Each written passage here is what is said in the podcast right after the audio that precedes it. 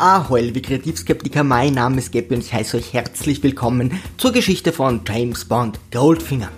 M schickt Bond vermeintlich auf Urlaub, wo er seinen Auftrag von Felix Leiter bekommt. Der übliche Informationsweg sieht demnach wie folgt aus. Der Leiter des Geheimdienstes von Großbritannien informiert einen unbedeutenden CIA-Mitarbeiter, der den eigentlichen Agenten beauftragt. Are you kidding me? Der Auftrag heißt einfach Goldfinger, der auch im Hotel wohnt. Da bleiben keine Fragen mehr offen. Bond nimmt sich einfach den Hotelschlüssel von einer Reinigungsdame und begibt sich in Goldfingers Zimmer. Natürlich schlägt die Frau bei so einem Verhalten keinen Alarm. Bond ist so süß, dass er sogar ungestraft einbrechen darf. Er ertappt Goldfinger beim Fallspiel und sorgt dafür, dass dieser ordentlich Geld verliert. So kann man sich auch beliebt machen. Als Rache verschont Goldfinger Bond und tötet seine eigene Mitarbeiterin, weil sie unserem Helden verfiel. Vollkommen unkompliziert überzieht er ihre Haut in einem Hotelzimmer mit Gold. Dazu hätte ich schon ein oder zwei Gedanken. Gold schmilzt bei 1064 Grad Celsius. Da muss er aber ein ganz tolles Feuerzeug dabei gehabt haben. Damals dachte man, dass ein Mensch erstickt, wenn man seine Haut überzieht. Ganz zu schweigen von den schweren Verbrennungen. Dann wäre ja auch jeder Taucher in seinem Neoprenanzug gestorben. Aber zumindest macht der Patenschein etwas her. Tod durch Anpinseln. Endlich erfahren wir, um was es geht. Goldfinger schmuggelt Gold.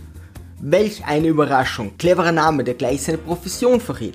Bond verfolgt unseren kleinen Langfinger über die halbe Welt, spielt dazwischen mit dem Golf und landet in Genf, wo er gefangen genommen wird. Die Bösen setzen ihn in sein Spezialauto und sagen ihm, dass sie bitterböse sind, wenn er ihnen nicht folgt. Überraschenderweise versucht Bond zu fliehen, scheitert jedoch. Nun weiß Goldfinger, dass Bond Geheimagent ist, verzichtet jedoch erneut darauf, ihn zu töten.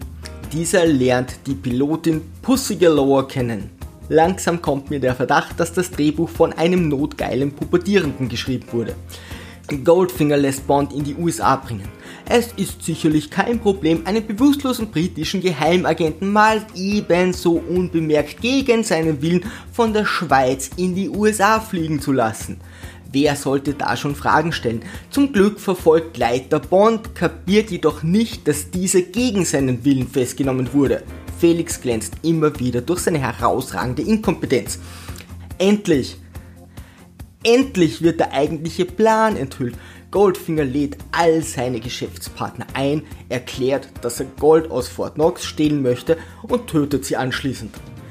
Man könnte sich jetzt fragen, warum er eine Miniaturnachbildung erstellen lässt, über Motiv und Gas lügt und einen sinnlosen Vortrag hält, wenn er anschließend ohnehin alle tötet. Antwort, so wären die Zuseher und Bond informiert. Es wäre dumm gewesen, wenn Goldfinger Bond einfach direkt seinen Plan erzählt hätte. Das machen Schurken nicht.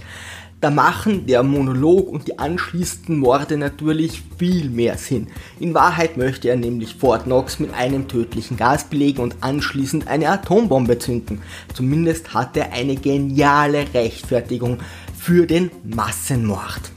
Sie werden 60.000 Menschen sinnlos umbringen. Ach, Autofahrer bringen im Laufe von zwei Jahren genauso viel um. Damit sind alle moralischen Probleme beseitigt. Bond soll nun mit der Atombombe sterben.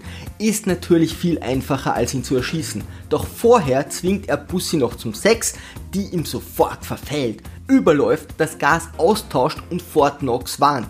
Sie beendet also die gesamte Bedrohung nur weil sich Bond an ihr vergangen hat, ohne ihn darüber zu informieren. Er ist einfach so süß. Der Angriff beginnt und ich wundere mich, warum die ganzen Militärs Privatmaschinen mit Gas ohne jeglichen Einwand über Fort Knox fliegen lassen. Pussy hat sicherlich ein kurzes Ansuchen geschrieben. Felix und Co. warten geduldig, bis Goldfinger die Bombe scharf macht. Warum sollten sie auch bei einer drohenden Atomexplosion früher eingreifen? Goldfinger kettet Bond an die Bombe und vertraut darauf, dass dieser sie nicht entschärft oder gar sofort zündet, um zumindest den Antagonisten zu töten.